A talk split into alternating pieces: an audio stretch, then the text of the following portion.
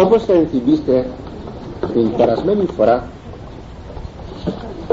είχαμε αναλύσει το πρώτο διάψαλμα κατά το άνοιγμα της έκτης φραγίδας.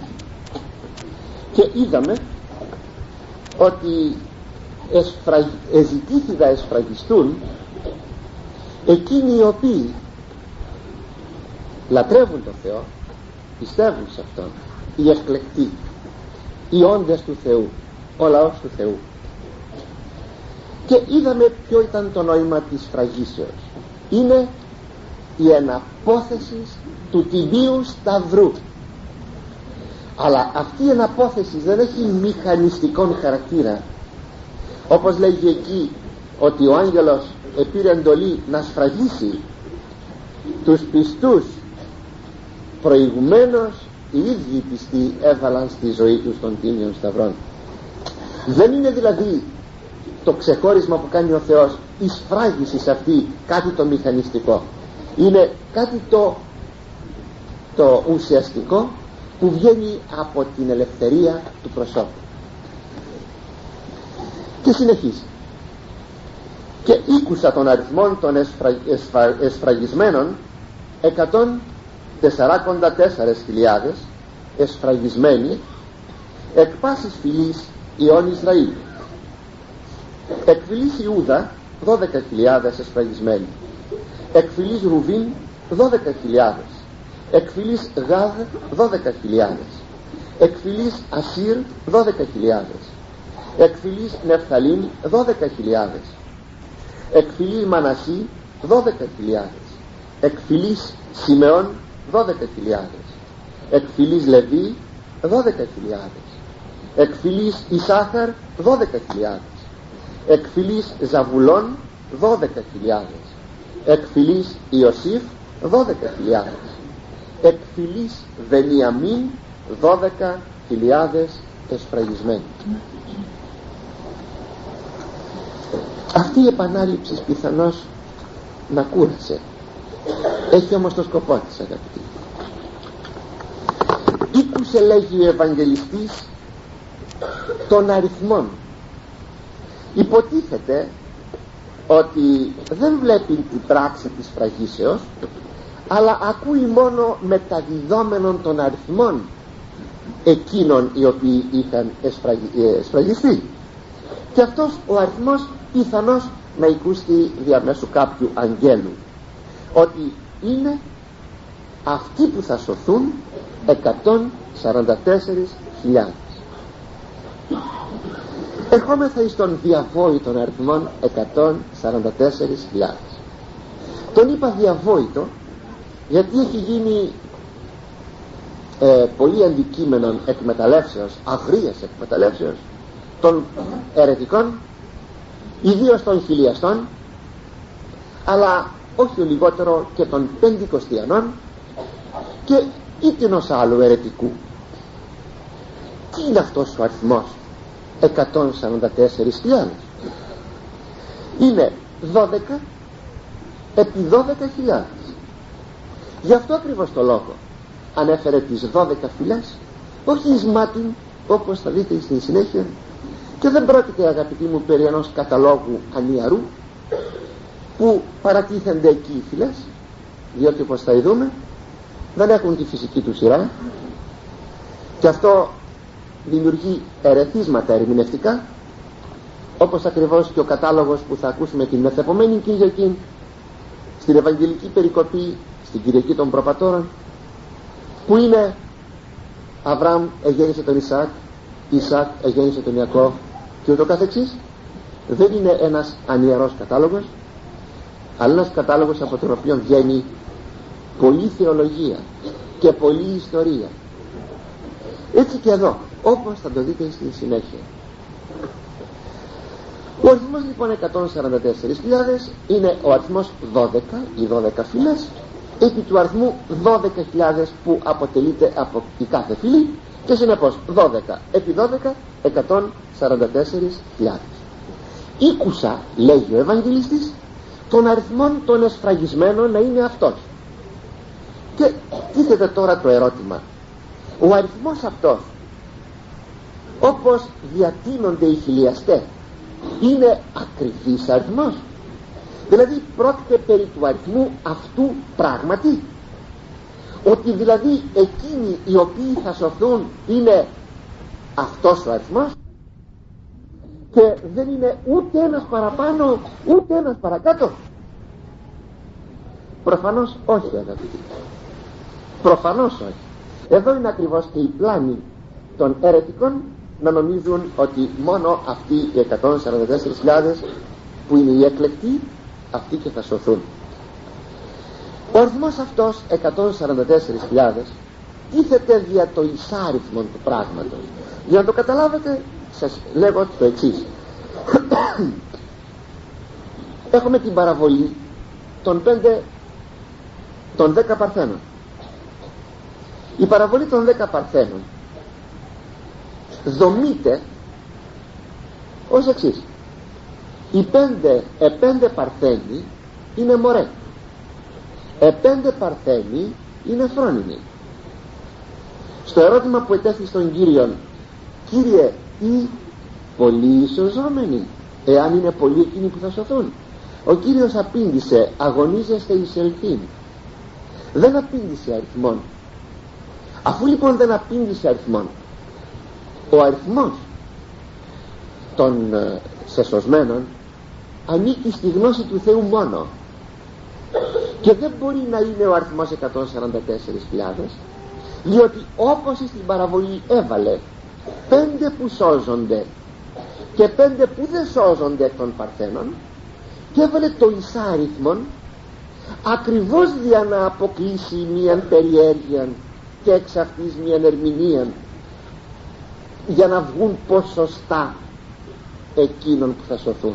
Ότι δηλαδή το 70% θα σωθεί ή το 30% θα σωθεί κάπως έτσι. Αν ήταν 7 εκείνες που θα εσώζονται που θα έμπαιναν των παρθένων δηλαδή οι 3 θα έμεναν απ' έξω ή αντίστροφα τίποτε από αυτά. Ή 9 στα 10 τίποτε. 5 και 5 όπως λοιπόν στην παραβολή αυτή έβαλε το 5 συν 5 το εισάριθμον ακριβώς για να βγάλει την υπόνοια ότι γίνεται ακριβής αριθμός έτσι και στην αριθμό 144.000 που είναι 12 επί 12 αφαιρείται η υπόνοια ότι πρόκειται πραγμα, περί πραγματικού αριθμού. Εξάλλου λίγο πιο κάτω στο δεύτερο διάψαλμα που δείχνει την ενουρανής εκκλησία λέει ο Ευαγγελιστής Ιωάννης ότι είδα, είδε όχλον τον οποίον ουδής η δύνατο να αριθμίσει πως λοιπόν εδώ αριθμείται ο όχλος εκεί δε, δεν αριθμείται. Θα το δούμε όμως στη συνέχεια. Αγαπητοί μου ε, τρεις φορές συναντούμε την λέξη 144.000 στο βιβλίο της Αποκαλύψεως. Η μία περίπτωση είναι αυτή. Εκείνοι οι οποίοι θα σφραγιστούν δηλαδή αυτοί που θα σωθούν. Η δευτέρα περίπτωση είναι πάλι 144.000 αλλά δεν αφήνει περιθώρια για 12 επί 12 ενώ εδώ σαφώς ομιλεί 12 επί 12 είναι εκείνοι οι οποίοι ε, ζουν την παρθενία λέει ή οι οποίοι με τα γυναικών ούτε μολύνθησαν και το λέει όχι μόνο αρ, αρνητικός αλλά και θετικός παρθένη γάριση οι οποίοι, οι, οι οποίοι ακολουθούν το αρνίον όπου αν υπάρχει και φαίνεται ότι πρόκειται περί των αφιερωμένων ανθρώπων καθ' ολοκληρία όπως είναι όλοι οι όσοι και ασκητέ μέσα στην εκκλησιαστική μας ιστορία. Είναι ξαναλέγω άλλη μια φορά οι αφιερωμένοι εις τον Θεό συνεπώς έχουμε μια δευτέρα περίπτωση 144.000 έχουμε δυο δηλαδή καταλαβαίνετε δυο 144.000 η μία ανήκει στις 12 φυλάς όπως το βλέπετε εδώ η άλλη εις εκείνους οι οποίοι μένουν παρθένοι και αφιερώνονται εις τον Θεό έχουμε και μία τρίτη περίπτωση. Όταν μετράτε η πόλη η Νέα Ιερουσαλήμ η Βασιλεία του Θεού η οποία αισθητοποιείται με το τείχος το τείχος της πόλεως είναι τετράγωνο και είναι πολύ υψηλών δίδονται οι διαστάσεις που σημαίνει τετράγωνον πρώτο Θεός να φτάσουμε εκεί ότι πρόκειται περί τελείου σχήματος και όπως θα γνωρίζετε το τέλειο σχήμα είναι το τετράγωνο δεν είναι ο κύκλος. Το ξέρετε όλοι ότι δεν είναι ο κύκλος το τέλειο σχήμα. 3,14 βγάζει τις σχέσεις ε, της περιφερείας με την ακτίνα 6,28 η ακτίνα με την περιφέρεια. 6,28 είναι ε, αριθμός που συνεχίζει χωρίς να τελειώνει. Άρα λοιπόν δεν τετραγωνίζει το κύκλο το γνωστό πρόβλημα. Τέλειο, τέλειο σχήμα είναι μόνο το τετράγωνο. Η πόλη λοιπόν του Θεού είναι τετράγωνη. Για να δείξει την τελειότητα το δε ύψος του τείχους της πόλεως αυτής είναι 100 και μέτρησε το τείχος ο άγγελος ο Ιωάννης είναι μαζί το τείχος αυτής 144 τείχων. 144 τείχες. Τώρα βέβαια περιττό να πούμε ότι η πόλης δεν έχει τείχος διότι δεν πρόκειται περί πόλεως όπως την νοούμε. Και γιατί να έχει τείχος; Δεν υπάρχουν κακοί πλέον. Θα είναι η βασιλεία του Θεού. Οι κακοί θα είναι στην κόλαση. Και γιατί λοιπόν να έχει τείχος η πόλη όλα αυτά είναι σύμβολα. Και ο αριθμός του ύψους του τείχους 144 δείχνει σαφέστατα ότι πρόκειται περί συμβολικού αριθμού που όταν θα φτάσουμε εκεί πρώτο Θεός θα δούμε αυτά βρίσκονται στο 21 κεφάλαιο της Αποκαλύψεως. Σας είπα μόνο για την ιστορία ότι τρεις φορές συναντούμε αυτόν τον αριθμόν. Και βλέπουμε σαφώς ότι δεν πρόκειται περί πραγματικού αριθμού. Αλλά λέγει εδώ το εξής ότι είναι πράγματι αυτοί οι Εβραίοι που θα σωθούν. Αναφέρει 12 φυλές τις 12 φυλές του Ισραήλ είναι πράγματι οι 12 φυλές του Ισραήλ που θα σωθούν. Δηλαδή εκείνοι που επίστευσαν εις τον Χριστόν αυτοί θα σωθούν εκ των Εβραίων μόνον. Παρότι αγαπητοί μου υπήρχαν μυριάδες στην Παλαιστίνη χριστιανών την εποχή των Αποστόλων και το βλέπουμε αυτό ότι όταν ο Απόστολος Παύλος επισκέφθη την Ιερουσαλήμ ο αδελφός Θεός Ιάκωβος του λέγει θεωρείς αδελφέ πόσε μυριάδες εισήν Ιουδαίων των πεπιστευτώτων πράξεις 21,20 παρά τα αυτά δεν πρόκειται περί των μυριάδων Ιουδαίων της εποχής εκείνης των συγχρόνων με τους Αποστόλους. Αλλά πρόκειται περί του νέου Ισραήλ ο οποίος νέος Ισραήλ αποτελείται λέον από εθνικούς και Εβραίους και είναι όλοι εκείνοι που θα πιστέψουν που πίστεψαν και θα πιστέψουν εις τον Ιησού Χριστόν μέσα εις τους αιώνας αλλά είναι, ποιος είναι αυτός ο νέος Ισραήλ; Ο νέος Ισραήλ είναι εκείνος που εδέχθηκε από τους 12 Αποστόλους των σπόρων του Θείου Κηρύγματος. Γράφει ο Άγιος Ανδρέας ο Κεσαρίας το εξής η μεν διακρίβεια της εξεκάστης φυλής ισότητος εμφαίνειν δοκή των πολυπλασιασμών του Αποστολικού σπόρου. Δωδεκάκης δώδεκα πολυπλασιαζομένου επί των τέλειων της χιλιάδος αριθμών και ούτω τας ρηθίσας χιλιάδας αποτελούντος. Μαθητέ γαρίσαν του κόκκου του εις την γύμβια φιλανθρωπίαν πεσόντος και πολύ φορών της παγκοσμίου σωτηρίας των καρπών βλαστήσαντος δηλαδή ποιοι είναι αυτοί οι δώδεκα φυλές; Είναι οι δώδεκα Απόστολοι αγαπητοί δεν είναι ο Ιούδας, ο Ρουβίν κλπ. Είναι οι δώδεκα Απόστολοι. Γιατί αναφέρει τις δώδεκα φυλές; Θα το δούμε λίγο πιο κάτω. Είναι όμως οι δώδεκα Απόστολοι οι οποίοι κηρύσσουν το Ευαγγέλιο ως πόρος Ευαγγελικός πίπτη και έχουμε 12 οι Απόστολοι επί 12 και μπαίνει ο αριθμός ο σχηματικός που δείχνει, δείχνει πολλαπλότητα ο αριθμός 1000 και βγάζει το 144.000 δηλαδή 12 Απόστολοι αντιστοιχούν προς τις 12 φυλές επί το χίλια που είναι τέλειος αριθμός και δίδουν τον αριθμό 144.000 και θα μου πείτε πως μπορούμε να ξέρουμε εμείς ότι είναι οι 12 Απόστολοι; Μα το είπε ο Κύριος.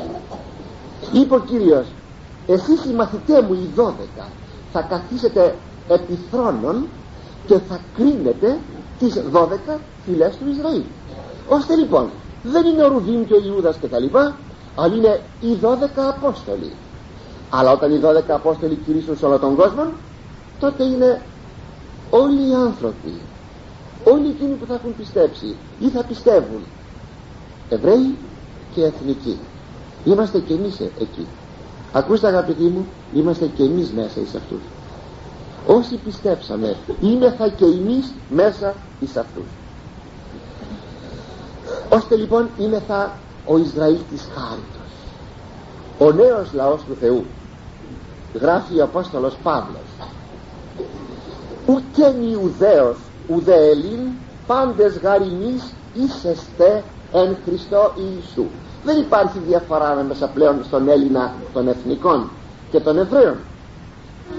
Ή δε εμείς Χριστού εάν δε εσείς είσαστε του Χριστού άρα του Αβραάμ σπέρμα εστε και κατά επαγγελίαν πληρονόμη α ώστε λοιπόν ποιο είναι το σπέρμα του Αβραάμ; Το σπέρμα του Αβραάμ δεν είναι οι 12 πατριάρχες Ρουβίν και λοιπά όχι. Είναι ο νέος λαός της χάριτος. Είναι οι χριστιανοί ο ίδιος ο Κύριος σας είπα να σας το πω πάλι όπως σας ανέφερα προηγουμένως δια τους Αποστόλους του. Αμήν λέγω ημίν ότι εμείς οι ακολουθήσαντές μη εν τη παλιγγενεσία ποια είναι αυτή η παλιγγενεσία παλιγγενεσία θα πει αυτό που πάλι ξαναγεννιέται ξαναγίνεται. Ενθυμίστε που είπαμε ότι ο κόσμος θα αλλάξει. Ο ήλιος, η σελήνη, η γη αυτές οι παγκόσμιες αναστατώσεις. Αυτά όλα λέγονται με μία λέξη από τον Κύριον. Είναι Ματθαίος 19,28 με μία λέξη. Παλιγγενεσία εν την παλιγγενεσία λοιπόν όταν καθίσει ο Υιός του ανθρώπου επί θρόνου δόξης αυτού καθίσαστε και εμείς επί 12 θρόνους κρίνοντες τα 12 φυλάς του Ισραήλ. Αυτή λοιπόν η μνήα των 12 φυλών του Ισραήλ δείχνει σαφώς ότι πρόκειται περί του νέου Ισραήλ της Εκκλησίας του Χριστού. Αλλά ίσως θα πείτε γιατί μνημονεύονται οι 12 φυλές; Η μνημόνευση των 12 φυλών έχει να δώσει πολλά στοιχεία. Παρακαλώ παρακολουθήσατε να δείτε γιατί αναφέρει τις 12 φυλές σας διαβάζω λίγο από την αρχή. Και ήκουσα των αριθμών των εσφραγισμένων 144.000 εσφραγισμένοι εκ πάσης φυλής Ιών Ισραήλ. Και αρχίζει. Εκ φυλής Ιούδα 12.000 εσφραγισμένοι ώστε αρχίζει από τη φυλή του Ιούδα. Γνωρίζουμε όμως ότι ο Ιούδας είναι τέταρτος Υιός του Ιακώβ και ότι δεν είναι πρώτος πρώτος είναι ο Ρουβίν ή Ρουβίν όπως θέλετε. Ώστε λοιπόν δεν είναι ο Ιούδας γιατί όμως εδώ παραθέτει πρώτον τον Ιούδα; Αυτό βάζει σε μια ανησυχία. Δηλαδή μας κάνει να ερευνήσουμε το γιατί διότι καμία ποτέ φυλή δεν θα άφηνε. Ο, Ιούδα, ο, ο, ο Ιωάννης εξάλλου είναι Εβραίος. Καμία φυλή δεν θα άφηνε ποτέ η άλλη να της πάρει τα δικαιώματά της. Αν, αν δεν λάβετε υπόψη ότι πολλά της ο Ρουβίν στην έρημο όταν επανέκαμπτον από την Αίγυπτον οικείωσε και απίτησε τα πρωτεία πολλά της ο Ρουβίν αλλά και στην γη της επαγγελίας πολλά της όταν προέκυψε θέμα βασιλέως. Ο πρώτος δε βασιλεύς είναι γνωστό ο Σαούλ κατήγεται από τη φυλή του Βενιαμίν. Όταν δεν κατόπιν ήρθε ο, ο Δαβίδ κατήγεται από τη φυλή του Ιούδα με πολύ κόπο να ανεγνωρίσει από τις 12 φυλές. Επειδή δεν ήταν η πρώτη φυλή. Είχαν δημιουργήσει πράγματα δυσκολίες στον, στον Δαβίδ επειδή σας ξαναλέγω ήταν η τετάρτη φυλή και όχι η πρώτη.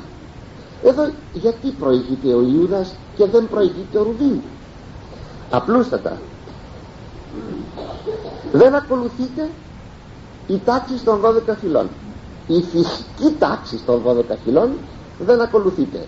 Αυτό από την αρχή μας βγάζει από την υποψία ή μάλλον από, την, από τον ισχυρισμό ότι πρόκειται περί των 12 φυλών του Ισραήλ. Δεν πρόκειται. Απλούστατα. Ευθύς εξ αρχής λοιπόν μας βγάζει από την θέση αυτή. Ακόμη. Βάζει πρώτη φυλή του Ιούδα διότι εκ της φυλής του Ιούδα κατάγεται ο Χριστός. Άρα πρόκειται περί νέου λαού του λαού της Χάριτας. Και δεν πρόκειται περί του παλαιού λαού των Εβραίων δηλαδή για μας τους χριστιανούς ολόκληρους δεύτερον στις 12 φυλές δεν συγκαταλέγεται η φυλή του Δάν αντί δε του Δάν για να κλείσει ο αριθμός 12 μπαίνει ο Μανασής. Αλλά ο Μανασής είναι παιδί του Ιωσήφ. Είχε δυο παιδιά ο Ιωσήφ. Ήταν ο Μανασής και ο Εφρέμ όταν ευλογήθηκαν από τον παππού τους τον Ιακώβ στην Αίγυπτο έκανε το εξής. Έβαλε σταυροειδό στα χέρια του γιατί έβαλε από τα δεξιά τον Μανασί των μεγαλύτερων από τα αριστερά τον Εφραίμ των μικρότερων να ευλογήσει ο Ιακώβ αντιστοίχως. Με το δεξί του χέρι από εδώ τον Μανασί με το αριστερό του χέρι τον Εφραίμ. Έκανε όμως κάτι άλλο ο Ιακώβ. Έβαλε το δεξί του χέρι στον Εφραίμ και το αριστερό χέρι στον Μανασί. Και όπως ε, έβαλε την ευλογία εσταύρωσε τα χέρια. Το σημείο του Τιμίου Σταυρού. Όχι πατέρα, όχι πατέρα λέγει ο Ιωσήφ. Ανησύχησε πολύ. Δεν είναι ο Εφραίμ ο πρώτος. Το θέμα πρώτος ήταν μεγάλη υπόθεση. Ο πρώτος είναι ο Μανασής. Ξέρω παιδί μου. Ήταν τυφλός δε ο Ιακώβ σημειώσατε. Ήταν τυφλός και δεν έβλεπε ξέρω παιδί μου ξέρω τι κάνω. Διότι η ευλογία θα εγίδε το αντίστροφα στον μικρόν και όχι στον μεγάλον πρώτα. Και λέγει στον Ιωσήφ όταν θα πάτε θα φτάσετε στην γη της επαγγελίας που ο Θεός υπεσχέθη στον παππού μου τον Αβραάμ. Εκεί θα πάρουν μερίδιο εκτός σου του Ιωσήφ. Θα πάρει και ο Εφραίμ θα πάρει και ο, ο Μανασής έτσι λοιπόν τώρα ο Εφραίμ δεν αναφέρεται. Αναφέρεται ο Μανασής. Και εδώ μπαίνει ένα σκάνδαλο. Μα αφού ο Εφραίμ μετέφθη από τον Ιακώβ γιατί να αναφερθεί ο Μανασής; Και αυτό μας βγάζει ακόμη από τη θέση ότι θα έπρεπε να προσέξουμε την φυσική σειρά που ετέθη στην Παλαιά Διαθήκη. Διότι δεν είναι ο Μανασής πρώτος στην ευλογία. Είναι πρώτος στη γενιά αλλά δεν είναι πρώτος στην ευλογία. Άρα μας βγάζεται από την θέση ότι πρόκειται περί των Εβραίων. Αντί λοιπόν του Δαν μπαίνει ο Μανασής και ο Ιωσήφ. ο Εφραίμ επειδή γίνεται ο 13ος βγαίνει έξω. Δεν υπάρχει. Έτσι συμπληρούνται ο αριθμός 12 για να μην πω και κάτι άλλο. Ότι πλήρω δεν πήρε η φυλή του Λεβί και δεν έπρεπε να συγκαταρρυθμιστεί αλλά συγκαταρρυθμείται όμως ως φυλή που δέχεται μια επαγγελία αλλά όχι κλήρων και αυτό μας βγάζει ακόμη από την θέση ότι πρόκειται περί, της, ε, περί του παλαιού καταλόγου των φυλών. Γιατί όμως τρίτο σημείο δεν περιλαμβάνεται η φυλή του Δάν δεν περιλαμβάνεται διότι εκ της φυλής του Δάν πρόκειται να προέλθει ο Αντίχριστος.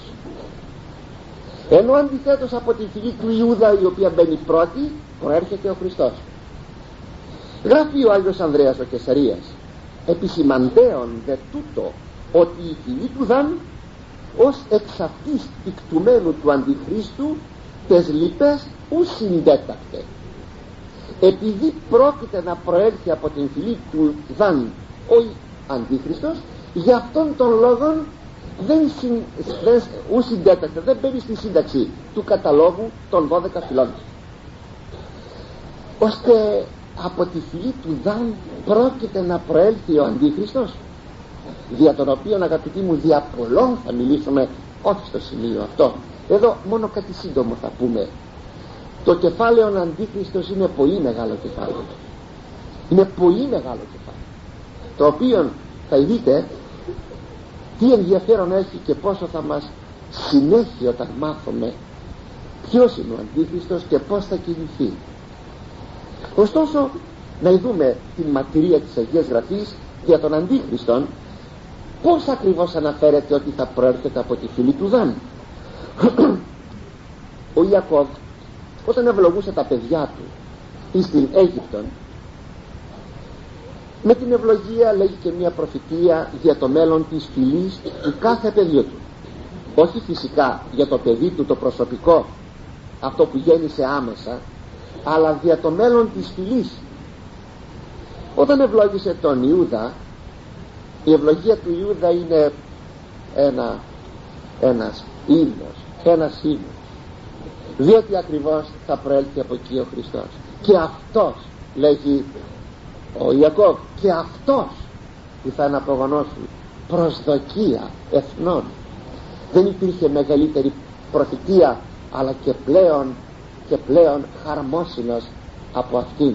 Ότι από σένα θα έρθει εκείνος που είναι η προσδοκία είναι η λαχτάρα όχι του Ισραήλ αλλά όλων των εθνών όλης της γης όλων των απογόνων του Αδάμ όταν, όταν εγώ ο Θεός και ποιοι δεν μιλάει παρά ο Θεός Λόγος εις τον παράδεισον λέγω εις την Εύα ότι θα έρθει εκείνος ο οποίος θα σε σώσει αυτός θα γεννηθεί από τον Ιούδα και θα έρθει ήταν προσδοκία όλων των λαών όλων των εθνών, όλων των εποχών. Αυτά λέγει εις τον Ιούδα το γιο του ο Ιακώβ. Όταν ήρθε ο Δάν η σειρά του του λέει το εξής. Δάν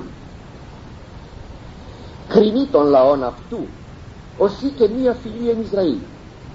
Και γεννηθεί το Δάν όφης εφοδού εγκαθήμενος επιτρίβου δάκνων πτέρναν ύπου και πεσείτε ο υπεύς εις τα οπίσω την σωτηρίαν περιμένων Κυρίου.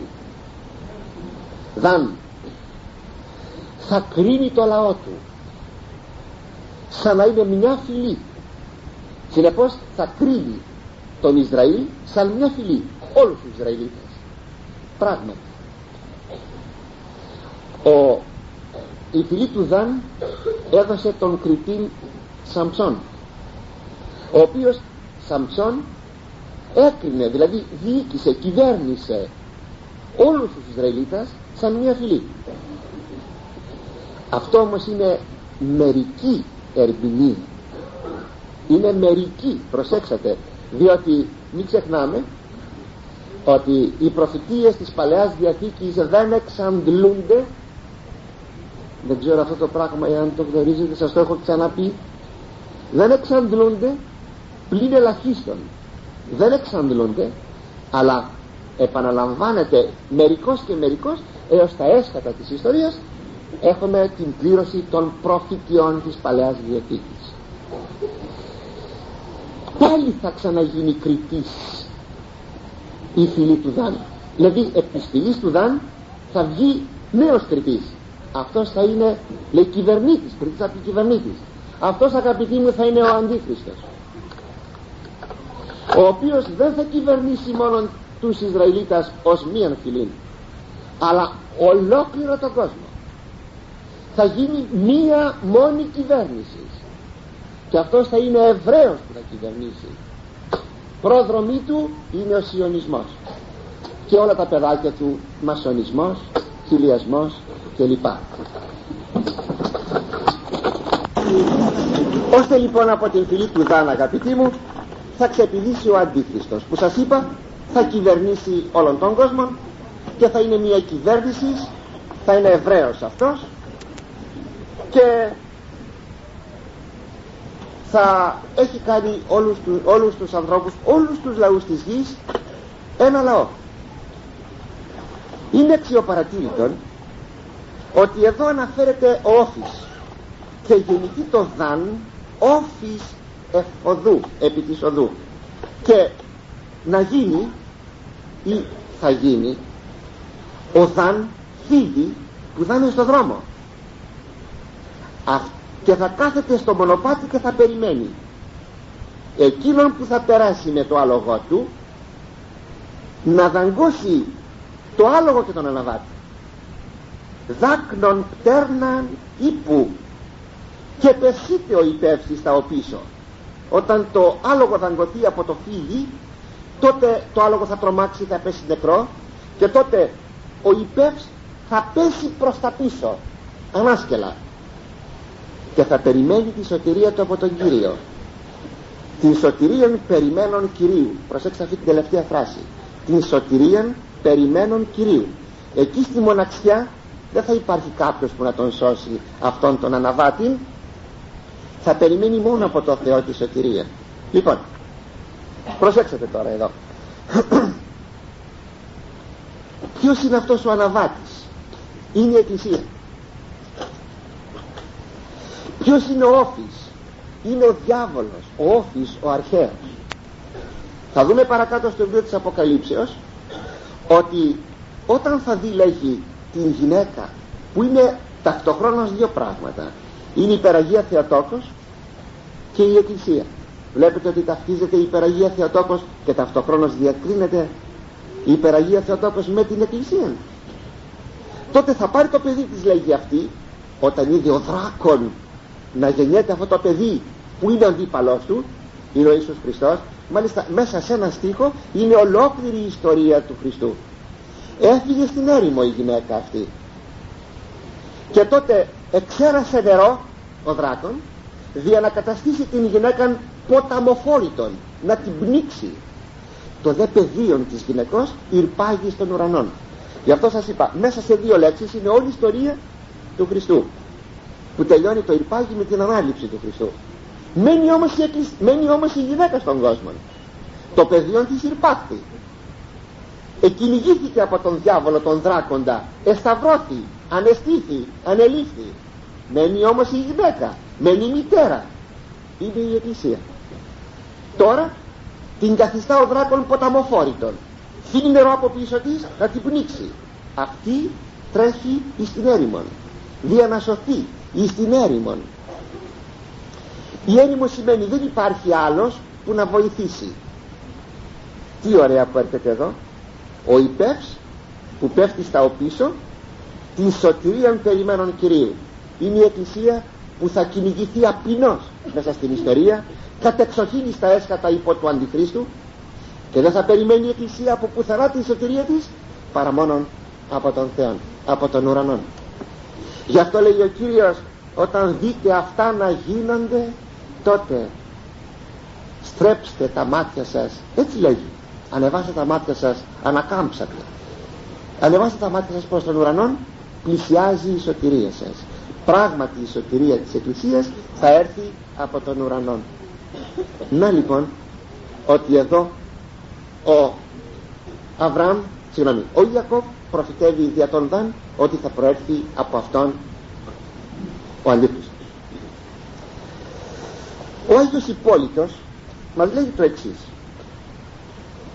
Στο θέμα του περί αντιχρίστου στο ΒΕΠΕΣ όσοι τόμος 6 σελίδα 201 στίχος 29 όσοι από εσάς κρατάτε έχετε βιβλιοθήκη. Ως περ εκ της Ιούδα φυλής ο Χριστός γεγέννηται ούτως και εκ της Ουδάν φυλής ο Αντίχριστος γεγέννηται όπως λέγει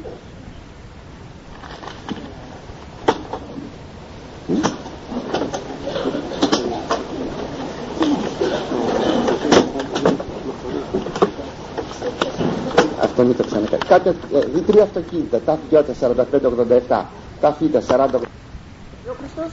Έτσι και από τη φυλή του Δαν θα γεννηθεί ο Αντίχριστος. Το ίδιο μας λέγει και ο Άγιος Ειρηναίος.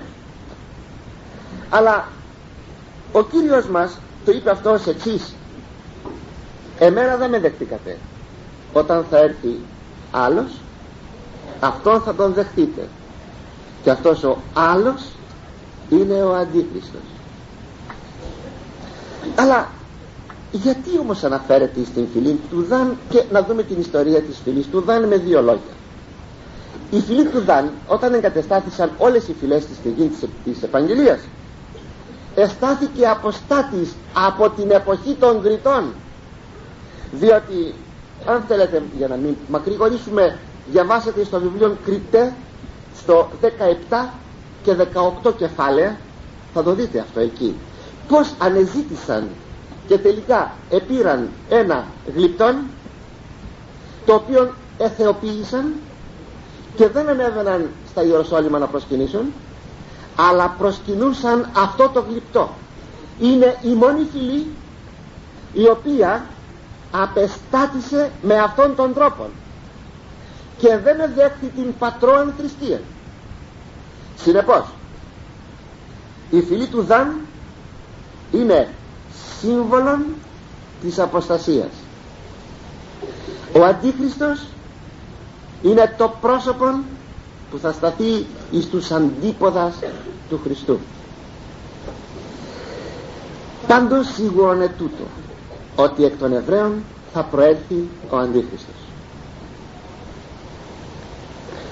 Συνεπώς αφού από τη φυλή του Δάν θα προέρθει ο Αντίχριστος είναι δυνατόν να συγκαταρρυθμιστεί η φυλή αυτή με τις 12 φυλές του Ισραήλ πλέον του Ισραήλ της Χάριτος που θα είναι η Εκκλησία και ο λαός του Θεού. Είναι αδύνατο. Γι' αυτό το λόγο δεν συγκαταρρυθμείται.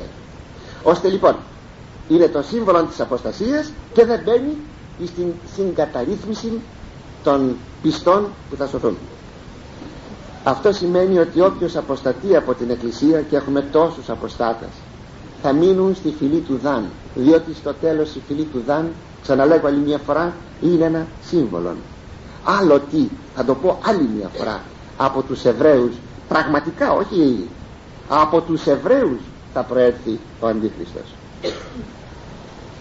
Είναι γνωστό ακόμα ότι στην ονοματοθεσία προσώπων και τόπων οι Εβραίοι αγαπούν να δίδουν ονόματα με σημασία. Όλα τα ονόματα των Εβραίων τοπονημικά ή προσωπικά έχουν κάποια σημασία. Δηλαδή δηλώνουν χαρακτηριστικά προφητείας ή γεγονότων ή ακόμη και συμπεριφοράς. Επί παραδείγματι τι θα πει Ιακώβ; Ε, παράδειγμα σας το λέγω. Ιακώβ θα πει πτερνιστής. Επειδή όταν εγεννάτο ο Ισάφ ο πρώτος ο Ιακώβ έβγαλε το χέρι του δύο παιδιά γέννησε η Ρεβέκα έβγαλε το χέρι του και έπιασε τη φτέρνα του πρώτου γεννηθέντος. Και όταν κάποτε αργότερα ο Ισάφ ε, έχασε τα πρωτοτοκιά του και πήρε ο Ιακώβ την ευλογία καλά είπα εγώ ότι αυτός ήταν πτερνηθής δηλαδή Ιακώβ. Δηλαδή με, με ρίξε κάτω. Πήρε αυτός τα πρωτοτόκια είδατε λοιπόν πως ονομάστηκε Ιακώβ πτερνιστής ο Ισάφ ο Ισάφ θα πει δασίτριχος. Διότι ήταν φοβερά δασίτριχος ο Ισάφ επειδή δεν είχε φάει τη φακή η οποία φακή στην εποχή στην περιοχή εκείνη είναι κοκκινοπή κοκκινοπή το πιάτο της φακής το πινάκιο της φακής που του προσέφερε ο Ιακώβ όταν εμαγείρευσε και του επήρε τα πρωτοτόκια ονομάστηκε Εδόμ. Εδωμείται η απογονή του και Εδόμ θα πει κόκκινος. Επειδή η φακή είναι κόκκινη. Σας είπα αυτά ενδεικτικά για να σας πω ότι οι Εβραίοι αγαπούν πάντα να δίδουν ονόματα σε πρόσωπα ή τόπους από ε, κάποια συμπεριφορά από κάποιο γεγονός ή από κάποια προφητεία αν τα πράγματα έχουν έτσι τότε λοιπόν και τα παιδιά του Ιακώβ που εγεννήθησαν τα δώδεκα επήραν όχι τυχαίο όνομα. Οι τέσσερις μητέρες οι δύο επίσημες και οι δύο παλακές που γέννησαν και έδωσαν τα 12 παιδιά του Ιακώβ τα 12 αγόρια γιατί είχε και κορίτσια αλλά αυτά όμως δεν αναφέρονται στην έρθμον ε, τα παιδιά αυτά πήραν ονόματα τα οποία είχαν σημασία και τα ονόματα αυτά εδόθησαν από τις ίδιες τις μητέρες που τα εγέννησαν από διάφορα περιστατικά. Έτσι αγαπητοί μου έχοντας τα 12 αυτά ονόματα των πατρίαρχων μπορούμε να πούμε ότι αναλύοντάς τα μπορούμε να έχουμε στοιχεία του νέου Ισραήλ. Όπως κάνει μια ωραιοτάτη και θαυμαστή ανάλυση ο Άγιος Ανδρέας Κεσαρίας. Έτσι αναλύοντας τα 12 αυτά ονόματα θα βγάλουμε συμπεράσματα. Που θα είναι τι άλλο παρά τα πνευματικά γνωρίσματα τα πνευματικά γνωρίσματα των πιστών όλων των εποχών ιδιαιτέρως όμως εις τα έσκατα στην εποχή του Αντιχρίστου. Και αρχίζουν πρώτον Ιούδας. Θα πει εξομολόγησης εξομολόγησης όμως θα πει δοξολογία εβραϊκά. Πράγματι αυτοί που σώζονται διαπίστεως δοξολογούν και υμνούν τον βλαστήσαντα από τον Ιούδα Ιησούν Χριστόν. Είναι το πρώτο. Είναι η πίστη και η δοξολογία του Ιησού Χριστού. Το θεμελιώδες το πρώτο. Δεύτερο.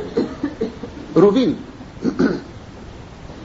είχε πει η μητέρα του είδε την ταπείνωσή μου είδε ο Θεός την ταπείνωσή μου είδε, είδε, είδε συνεπώς Ρουβίν θα πει όρασης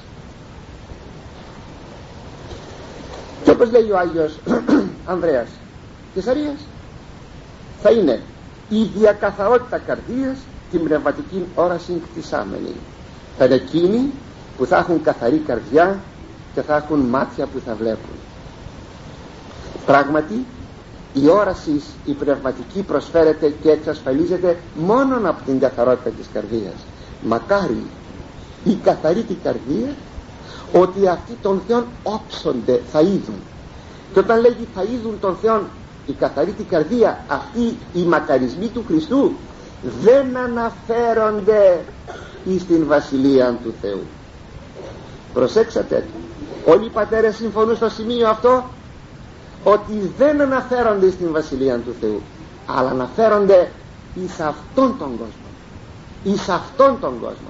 Και συνεπώς η όραση του Θεού εκ του παρόντος κόσμου για τους έχοντας καθαρή καρδία.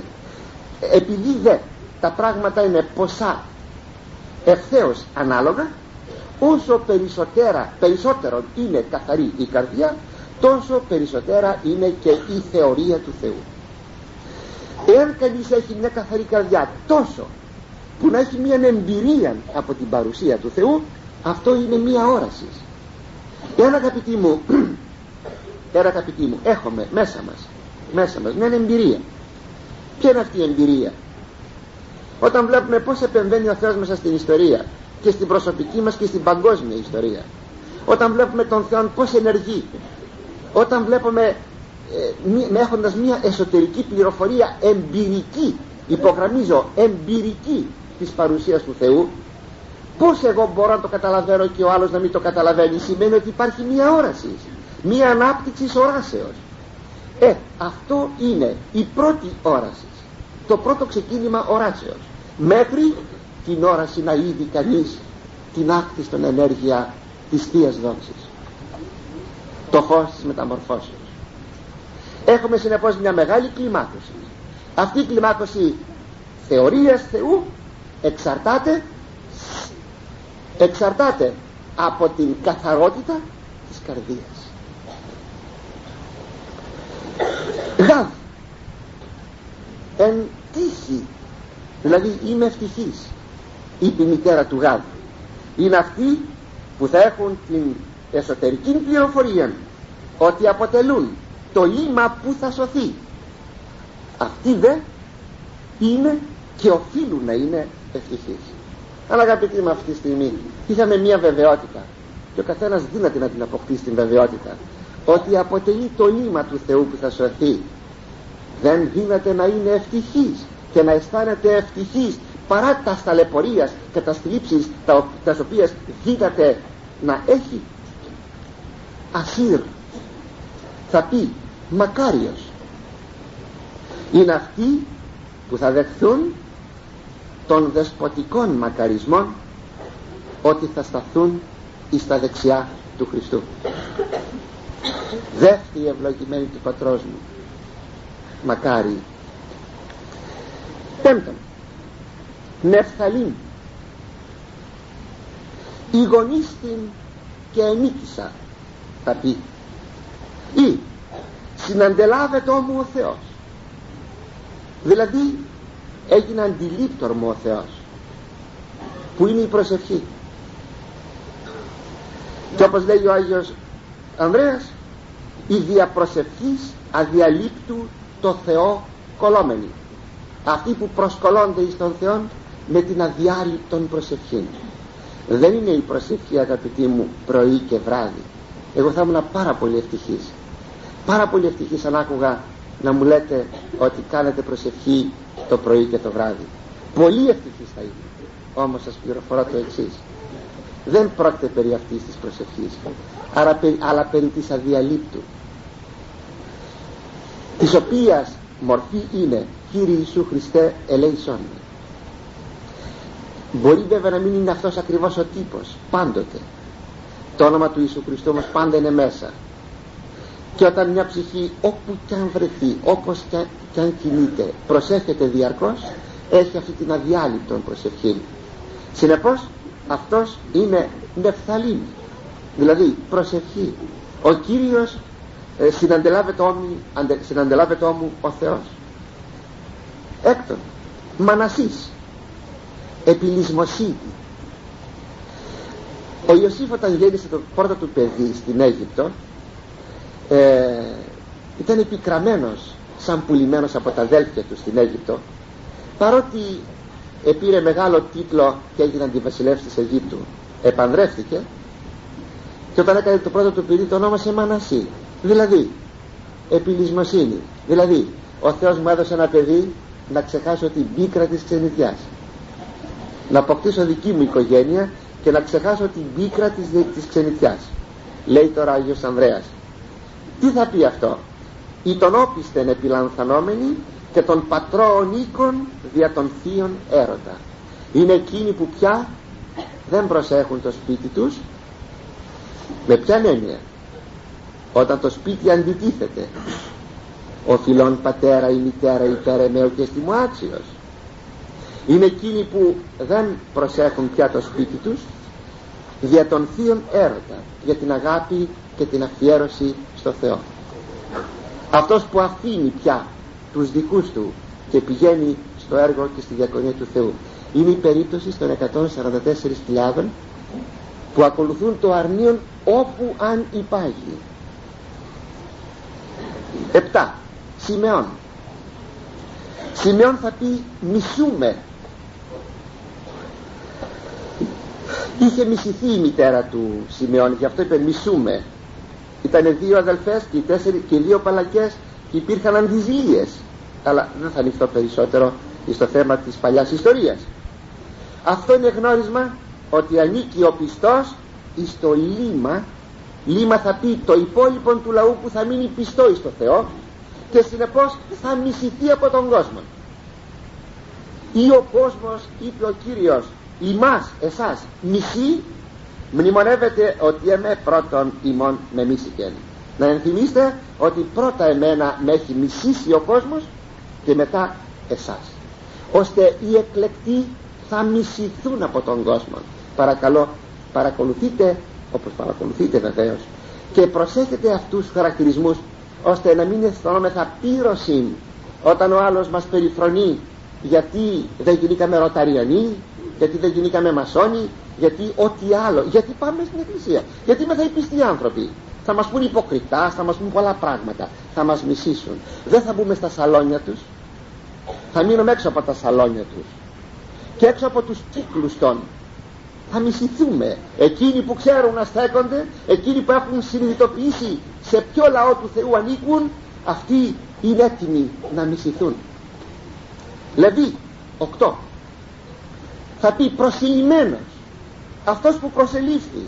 Και όπως λέγει ο Άγιος Ανδρέας η διαπολιτείας ιεροπρεπούς υποχριστού προσιλημένοι αυτοί οι οποίοι προσελήφθησαν από τον Χριστόν ιεροπρεπός 9 η Σάχαρ.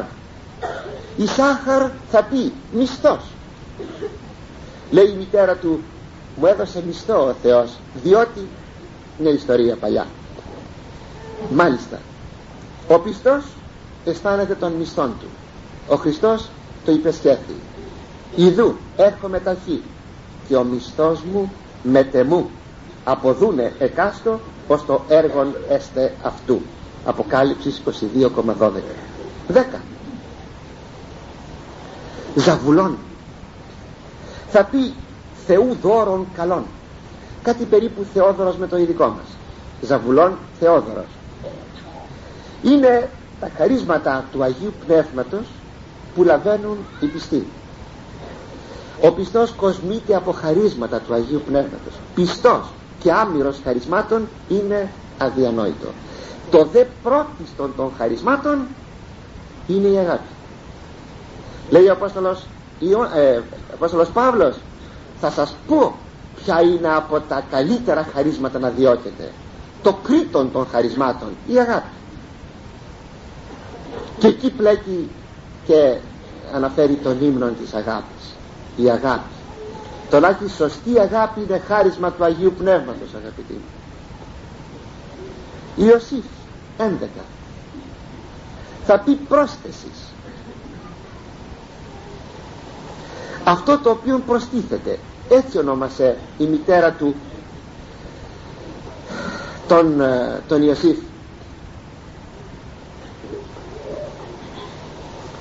ζητείτε πρώτον την Βασιλεία του Θεού μας είπε ο Χριστός και τα αυτά πάντα προσθεθήσετε ημίν. Αυτό για να το καταλάβει ο άνθρωπος αγαπητοί μου θέλει πολύ πίστη. Ιδίως στα έσχατα όταν βλέπεις να σου ασκεί ο αντίχριστος οικονομικών αποκλεισμών. Οικονομικών αποκλεισμών αγαπητοί τότε θα μπορείς να πεις εγώ ζητώ πρώτα τη Βασιλεία του Θεού όλα τα άλλα θα μου το προσθέσει ο Χριστός. Γιατί το είπε ο ίδιος. Και ταύτα πάντα προσθεθήσετε ημί σας είπα γνωρίσματα αυτά όλα ενός πιστού. 12 Βενιαμίν θα πει Υιός ο Δήμης. Όταν η Ραχήλ εγέννησε τον Ιωσήφ είναι η δεύτερη γυναίκα του Ιακώβ έκανε μόνο δύο παιδιά αυτή το πρώτο ήταν ο Ιωσήφ. Το δεύτερο ήταν ο Βενιαμίν. Στη γέννα επέθανε η Ραχήλ λοιπόν πριν πεθάνει γεννήθηκε ο Βενιαμίν έδωσε αμέσως το όνομα και μετά πέθανε. Και ονόμασε το παιδί της Υιός Οδύνης παιδί του πόνου. Και πέθανε η Ραχήλ ας πάρουμε από την εικόνα των εσφραγισμένων που σας είχα αναφέρει την περασμένη φορά όταν λέγει στο, στο κεφάλαιο 8 και 9 του Ιεζεκίλ πρόσεξε θα σφραγίσεις σε εκείνους μες στην πόλη οι οποίοι οδυνώνται πονούν για ό,τι κακό βλέπουν μέσα στην πόλη για τα άσχημα να σας το διαβάσω δίελθε μέση την Ιερουσαλήμ και δώσ' το σημείον επί τα μέτωπα των ανδρών των καταστεναζόντων και των κατοδυνωμένων αυτοί που πονούν και στενάζουν εν πάσες τες ανομίες τες γενομένες εν μέσω αυτής για όλες τις αμαρτίες και ανομίες που γίνονται μέσα στην πόλη. Οι πιστοί θα έχουν πόνο στην ψυχή. Θα βλέπουν το κακό το κακό θα πολέμει χήμαρος θα είναι το κακό και αυτοί δεν θα μπορούν τίποτα να κάνουν. Μόνο θα πονούν. Όπως το βλέπουμε σήμερα. Πόσα παιδιά μας χάνονται. Πόσοι άνθρωποι χάνονται. Πόσοι πέφτουν στα δίχτυα της ανηθικότητας της απιστίας της ασωτείας της αθείας των ναρκωτικών. Πόσα παιδιά χάνονται. Βγαίνει κανείς λίγο στην πόλη έξω και βλέπει τους νέους πως φανάζουν, πως γελούν πως ζουν. Θεέ μου λέγει Θεέ μου αχ αυτοί οι νέοι αθάνατες ψυχές χάνονται πονά. Βλέπει στα σχολεία μας τα παιδιά μας. Βλέπει βλέπει βλέπει. Βλέπει τους ανθρώπους πως σκέπτονται σήμερα. Και πονά. Είναι η οδύνη που γεννιέται από το κακό που συντελείται. Και για αυτή την οδύνη μιλάει τώρα εδώ το όνομα Βενιαμίν. Μόνο οι πιστοί άνθρωποι πονούν. Οι άλλοι δεν πονούν.